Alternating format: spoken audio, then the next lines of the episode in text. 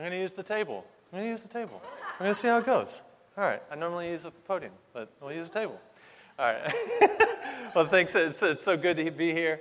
Uh, things are going great in Texas, and, and they're going great uh, because the Lord Jesus Christ is with us. But um, the Lord has also blessed us with you guys. Um, this, uh, the church in Texas wouldn't, wouldn't be where it is without the, the prayer support, the financial support, uh, just the love, the care that you guys have, have provided. Uh, just love seeing uh, so many people come out for each of our previous services. We've been doing monthly services since April. And uh, we're going to do one more in August, and then on August 5th. And then September 9th is going to be our launch day where we go into our weekly gatherings. Uh, and God has continued to add to our numbers and be faithful in that. And people continue to come and say yes to the mission that we're on and what we're trying to do, uh, and just bringing uh, God's word and God's promise and his hopes to uh, lost and broken people there. But uh, I just want to thank you for the generosity, your time your talents and your treasures are so important to uh, the mission of God. And the ways in which you guys have supported this uh, have just blown my mind. Uh, and, and one of the ways that you guys do that is you allow your pastor to come and, and be a part of what's going on. And that's a huge sacrifice. Um, and, and, to let him come and uh, to give of, of, the, even the resources to allow that to happen. Uh, but it's, it's, such an integral part of, of um, what we're trying to do as a family of churches, as to be intimately connected. Uh, and so, Pastor Mark's presence is, is so important to what we're doing out there to keep our churches uh, unified uh, on, on, mission so that we not only uh, plant this church, but look forward to the days where we plant the next one, and the next one, and the next one. So, uh, keep praying. Appreciate that. But uh, it's such an honor and it's a privilege always to, to be able to preach anywhere. Uh, but man, it is a, a, great honor and privilege to be able to preach here today. Um, and especially uh, with my, my kids here and they're present. Going to have to change some of my illustrations though. So, uh, yeah, but they, their presence here with us is just is so, um, so important for us as a family to be able to share with them the, important, the importance of church family. So, uh, thank you for allowing them to be here as well. Well, we've been preaching through, or you guys have been preaching through Esther uh, thus far, and so we're just going to continue on today in Esther 5. Uh, and uh, Pastor Dave and Pastor Mark have done a, a fabulous job of just uh, pulling some deep truths out of the text. And if you remember last week, Pastor Mark was in chapter 4. And in chapter 4, we see Mordecai kind of coming to, to grips and, and crying out for help because you know, he was a bonehead and his pride kind of led him to, you know, as Pastor Mark said, be a punk, you know, and, and Haman is, is upset with him about that. And so Haman gets the king to uh, issue a decree to kill all of the Jews. And so, of course, Mordecai's like, oh man, like, you know, we need some help. So he goes to the queen, right? His adopted daughter, like, he goes to her and asks her to help. But, but if you remember, Queen Esther is no fool because she knows the law of the land that says if you approach the king without being summoned uh, and he doesn't extend his scepter to you, then you will be killed. And so she's like, Yeah, no, I, I don't think so. Like, I didn't get the, us into this mess. Like, you got to deal with that, not me. Right? And uh, in this moment, though, but Mordecai uh, reminds her graciously that, that she is a Jew and that the hand of, of wrath or the, the wrath of the king would also come to her at some point once the king found out that she was also Jewish. That the decrees were, were you know, set in stone in such a way that she was going to suffer the same wrath. So he graciously reminds her of that. And then for me, the pace of the story slows down. It's like one of those great moments in a movie you know, where it's just like everything kind of like stops for a moment and you know something big is about to happen. And for me, the words of Mordecai to, to Queen Esther just slow the story when he says, Who knows whether you have not attained royalty for such a time as this? And Esther's response, like a flick of the switch, transforms her crown of comfort to a crown of calling from a crown of comfort to a crown of calling. And then, like a general preparing for battle, she just she tells Mordecai, Go assemble all the Jews who are found in Susa and fast for me. Do not eat or drink for three days, night or day. I and my maidens also will fast in the same way, and thus I will go into the king, which is not according to the law. And if I perish, I perish. See, based on Esther's words, we can surmise that, that what she wasn't asking them to fast and pray for was a clarity of what she was supposed to do. Sometimes we go to the Lord and we're like, I, I don't know. I don't know what I should do here, Lord. And, and sometimes we need that. We need to ask the Lord for clarity. This was not one of those moments. She knew, she understood. As Mordecai spoke to her, it's almost as though she heard the Lord speaking to her. That she understood that that crown was for such a time as this. What she was asking for was unwavering faith to do what she knew she needed to do. You see, when we fast and pray in, in a spirit of dependence, we're, go, we're, we're not going to the Lord and asking Him to change His mind. We're going to the Lord and we're asking Him to change ours. We're asking Him to give us strength to do what He's asked us to do. And I don't know about you, I don't always want to do what the Lord has asked me to do. Right? Like, anybody want to like admit that? Yeah. No? Okay, I'm alone. No, just kidding. All right? But, you know, it's become evident to me that in the, in, in the big things of life and the small things of life, uh, we are, whether, uh, you know, it's, uh, you know, buying a car, getting a job, who to marry, a job to take, whatever it is in life, it comes down to two motivations. We are motivated in one of two ways in all moments of life. And we're either motivated by the fear of man or the fear of God? Are they motivated by the fear of man or the fear of God? Now, I understand that these terminologies, like especially like the fear of God, sometimes uh, is a little hard to understand.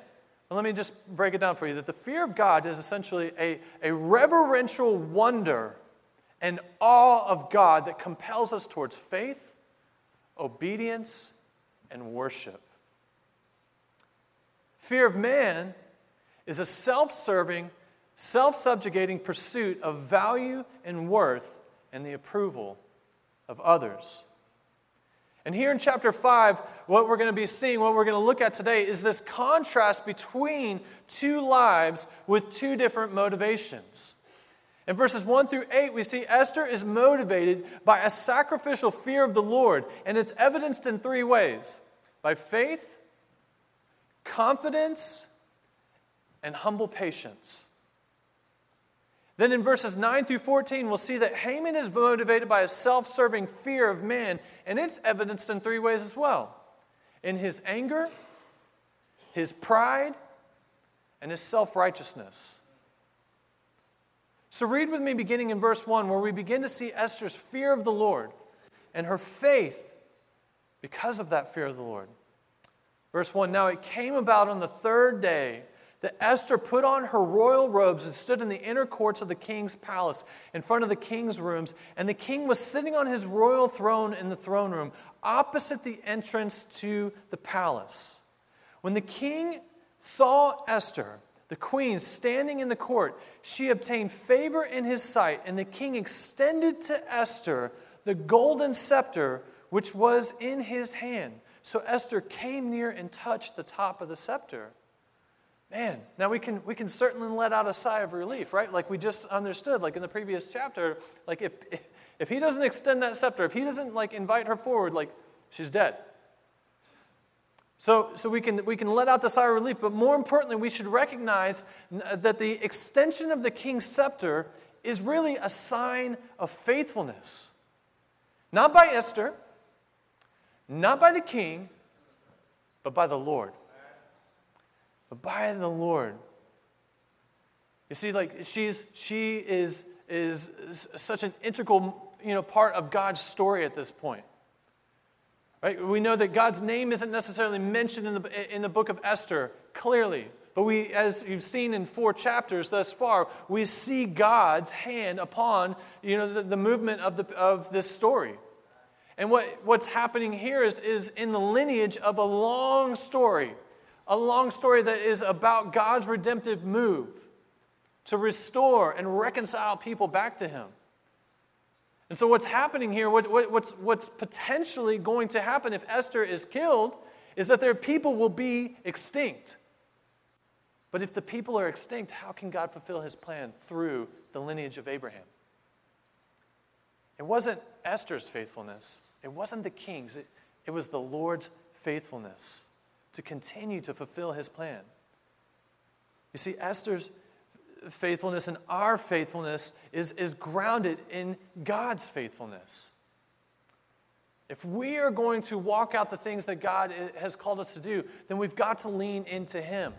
We look to Him as the model and the source of our faith. And here in this moment, what we see is the mercy and grace of God being extended to Esther, to his people, to us. Remember that in Proverbs 21 1, the king, it says that the king's heart is in the hand of the Lord as the rivers of water. He turneth whithersoever he will. What the world saw was an earthly king, but after three days of fasting and praying, Esther approaches the, th- the throne with a, with a knowledge of the King of Kings who sat on that throne. The world saw an earthly king, but she saw a heavenly king. And on the third day, before she approached the throne, Esther clothes herself with a royal robe, it says robes that were given to her by the earthly hand of a king, but by the sovereign hand of God. Robes that were, that were for such a time as this. And as, as, we, as she put on these robes and stands in the inner courts, Esther hasn't dressed up for the king that's before her. No, by faith, she's clothing herself, as it says in Isaiah 61, with the garments of salvation, with a robe of righteousness. She's putting on something that, that give, grants her favor to stand before not an earthly king, but the King of Kings. Robes that not only granted her favor, but robes that also elicit a confidence to approach the throne. You see, when, when, we were, when we have a reverent fear of the Lord, we recognize His gracious favor because we know that we deserve His wrath. When we have a reverent fear of the Lord, we recognize His gracious favor towards us because we understand His wrath. Remember that according to Ephesians, Ephesians 2 3, we are by nature children of wrath. We deserve the wrath of God. We have all gone astray. We've all rebelled against the Lord. And Paul reminds us in verse 12 through 13 we, that, that we were at that time separated, separated from Christ, excluded from the commonwealth of Israel and strangers to the covenants of promise, having no hope and without God in the world. But now in Christ Jesus, you who formerly were far off have been brought near by the blood of Christ. Not by anything you've done, but by the blood of Christ. And then we read in Hebrews 4 14 through 16, therefore, since we have this great high priest who has passed through the heavens, Jesus, the Son of God, let us hold fast our confession. For we do not have a high priest who cannot sympathize with our weaknesses, but one who has been tempted in all things as we are, yet without sin. Therefore, let us draw near with confidence to the throne of grace, so that we may receive mercy and find grace to help in time of need. What Esther needed was help. She needed help in a time of need. And she puts on these robes and she approaches the throne with absolute confidence because she's approaching the Lord. She's approaching King Ahasuerus as though she's approaching God. It had nothing to do with her position as queen. She uh, confidently approaches the throne of, of her, because of her confidence in the Lord.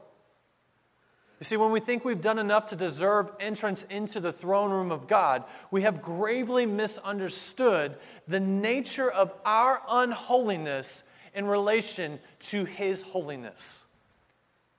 When we think we deserve the right to enter the presence, the holy presence of God, I've earned it. I've done enough things. I'm good enough. I've been to church enough. I've served enough people. I've given enough money. When I think I've done enough to enter the holy presence of God, I have gravely misunderstood His holiness in relation to my unholiness, His wrath and His grace that allows me to be in His presence because He has clothed me with His robes.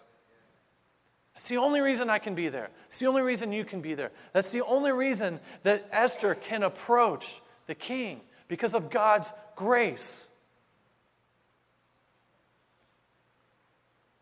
And when our faith is grounded in what Christ has done for us, then we can, then we can trust in what he is doing through us. When we are grounded in what Christ has done for us on the cross, we can trust in what Christ is trying to do through us. And when we trust that, we can wait on Him and we can have that, that humble patience to allow things to play out as God has ordered in His appointed time, not mine. Remember that, that a lot of time has passed since Genesis 3 and the fall of man. Remember that Jesus came and lived on the earth for 30 years before he began his ministry. God's understanding of time and the way that he, th- he plays things out is vastly different than ours. There are things that God has done before our existence, and there will be things, if Jesus doesn't return, that will happen beyond our existence. And in all of that, we have to trust God. And in all of that, we have to trust that God has placed us here in this place and, and placed us in other places. He's, he's placed my family in Heath, Texas for such a time as this. He's put you guys here in, in California, in this church, and in the communities that surround it for such a time as this. In the redemptive plan of history, He has placed you here by His sovereign hand. He may move you by his sovereign hand. He's going to move some of you to Heath, Texas by his sovereign hand. They've already committed, Mark. It's okay. so, but we have to patiently wait for even that to play out.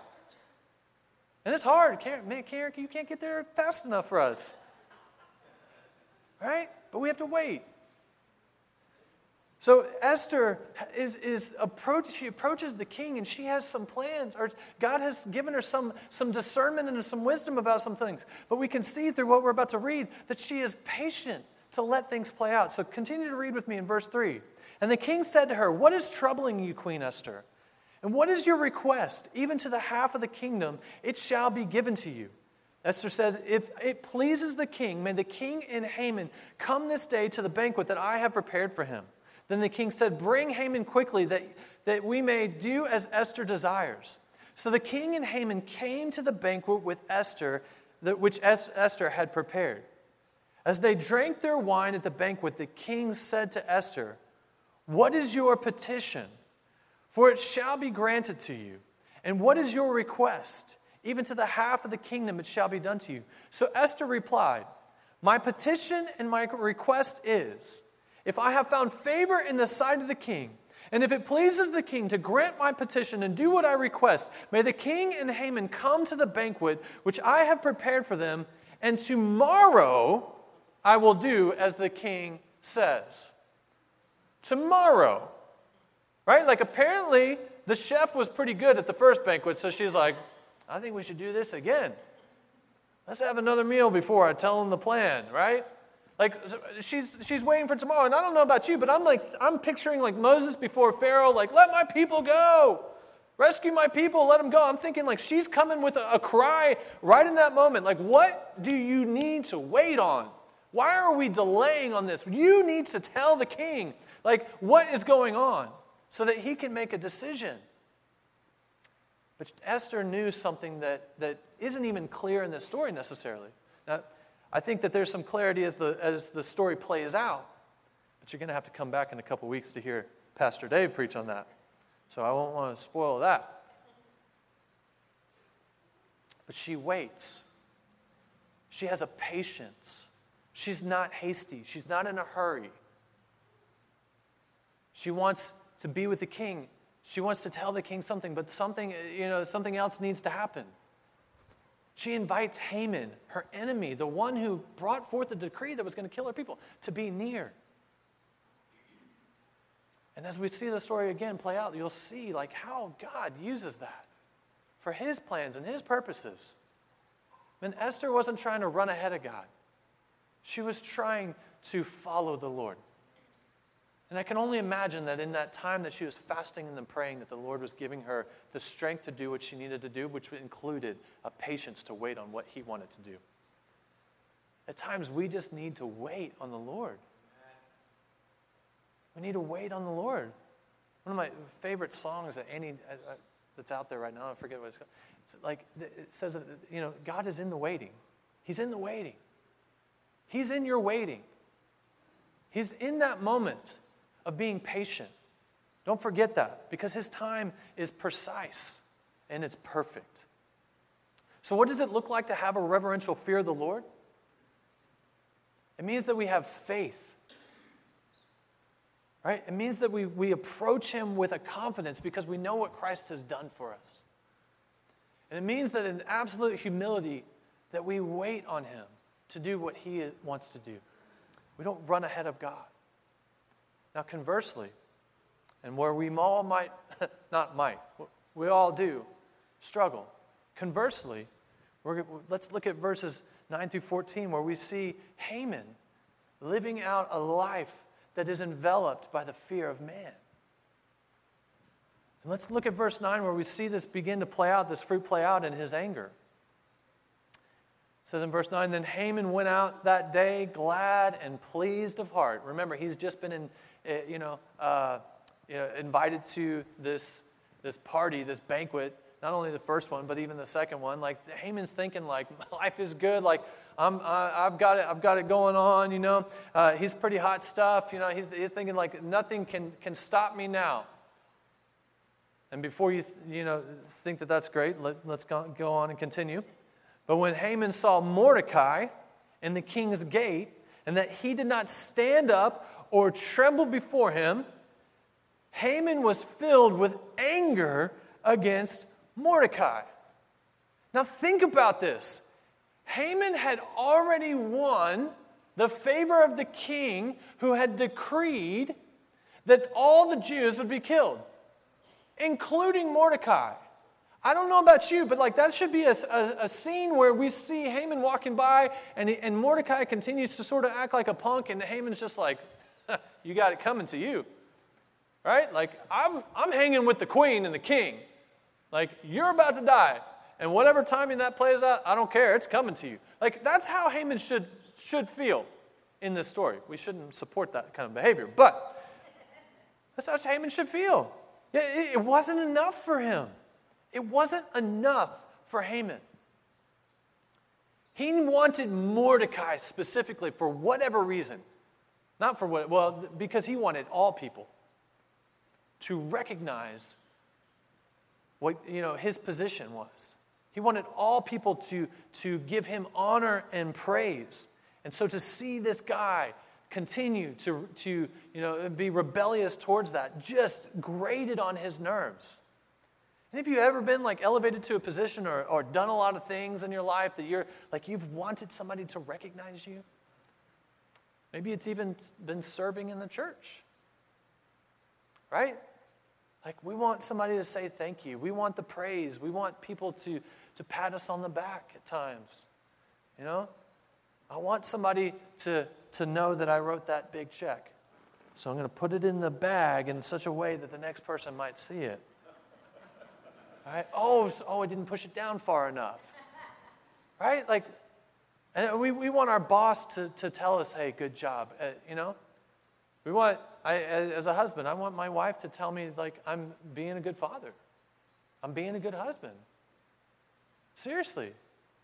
I want that at times. or a lot all the time, right? Like we, we want that at times. But and when it doesn't happen, when it doesn't come to us, we get angry. We get angry inside. And this, you know, this, this fire begins to burn in us. And what's the typical human response when we get angry? Well, like Haman, our, our pride takes over in an attempt to then validate our self worth. Verse 10 Haman controlled himself. Oh, good Haman. Let's praise Haman real quick, right? No, let's, let's be real quick here and, and, and be clear. Haman didn't want to act out of that because he didn't want people to dislike him. So, like, let's just make a little aside there. Let's not praise Haman. Haman controlled himself, however, and went to his house and sent for his friends and his wife Zeresh. Then Haman recounted to them the glory of his riches and the number of his sons, and every instance where the king had magnified him, and, and instances where the king, uh, or, or how he had promoted him above the princes and servants of the king. Haman also said, Even Esther, the queen, let no one but me come with the king to the banquet which she has prepared. And tomorrow also I am invited by her with the king. Oh, Haman, you're amazing. Oh, wow. Yet all of this does not satisfy me. Every time I see Mordecai, the Jew, sitting at the king's gate, man, Haman's desire for approval and praise of others was insatiable. There would never be enough. Never be enough. He would always want more because pride tells us we're deserving. It tells us that we're deserving. So then, when we don't get what we think we deserve, most likely, the often, and very often, the common response is that we become judge and jury and become self righteous. We go from anger to pride to thinking that I get to determine what is good and right for this situation. I was hanging out with one of my uh, my, my children uh, before we came on this trip. And uh, I'll just say that at times, uh, often, um, because they're young, still learning, and I'm still learning that they're still learning, um, they, their behavior isn't always exactly how we want it to be, right? And, and so there was some explosions happening. And, and I, man, I entered the room and we, you know, and I sat down and I waited for like, I mean, I'm talking like five minutes, thinking like they would get calm. And I was like, oh, I'm doing such a good. I just literally, I'm doing such a good job waiting. I'm being patient. I'm following. I'm following the plan. Be calm. Maybe they'll calm down. Yeah, I wasn't having any of that. Like, wasn't happening. And time was ticking. Like time, I think I think it was thir- yeah. We were like needing to get some get somewhere and, and do some things. And it was like time was ticking. Like all right, I've given this plan long enough, right? and so I start to get angry. I started to get angry inside because it wasn't going the way I wanted it to go. And then my pride started to kick in. I'm like, man, they need to listen to me. I am their father. I deserve that kind of respect. And then self righteousness began to come towards me into my heart, and I was like, I got to get out of here. I got to leave the room because I was like, I'm going to I'm going to teach them a lesson that they're never going to forget. They're going to remember who I am. You know, like Haman, like, you know, like, do you know who I am? Do, do you know what? Because I'm about to tell you who I am. And I was like, I got to go. And I think Renee even like popped into the room at that point. She's like, I think we should trade. Like, like know? So, uh, good parenting lesson. Sometimes you got to do the trade so that things don't happen. But, but right, like there. But when things don't happen our way, we get angry, and then we get prideful, and then we get self-righteous. And in that moment, I, I wasn't trusting the Lord. I wasn't trusting that God's grace that had come and covered my life was good enough for the situation to extend to my son. And it wasn't trusting that, that that grace would have been sufficient for the moment to, to, to cover his, even his, you know, poor behavior. To love him and to help him realize where he, he had misstepped, but that, that his daddy loved him nonetheless. And at times, like, we just don't want to trust God's plan because the clock is ticking. I got to be somewhere, I got to do something. This has to happen on my time. We don't want to be like Esther and patiently wait. No. So we get angry and prideful and self righteous. And what a, what an, uh, just a profound contrast in this story as we see the sovereign hand of God's uh, redemptive plan being played out in this hinge moment. This hinge moment in the story in, in four and five, where Esther realizes her, her calling and she begins to, to enact that, and, and we see the plan being played out. What a powerful contrast and what a powerful uh, truth for us to, to try to take in and understand. And as the story continues, you'll see is that ultimately pride or anger and pride and self righteousness, the fear of man, ultimately results in self destruction.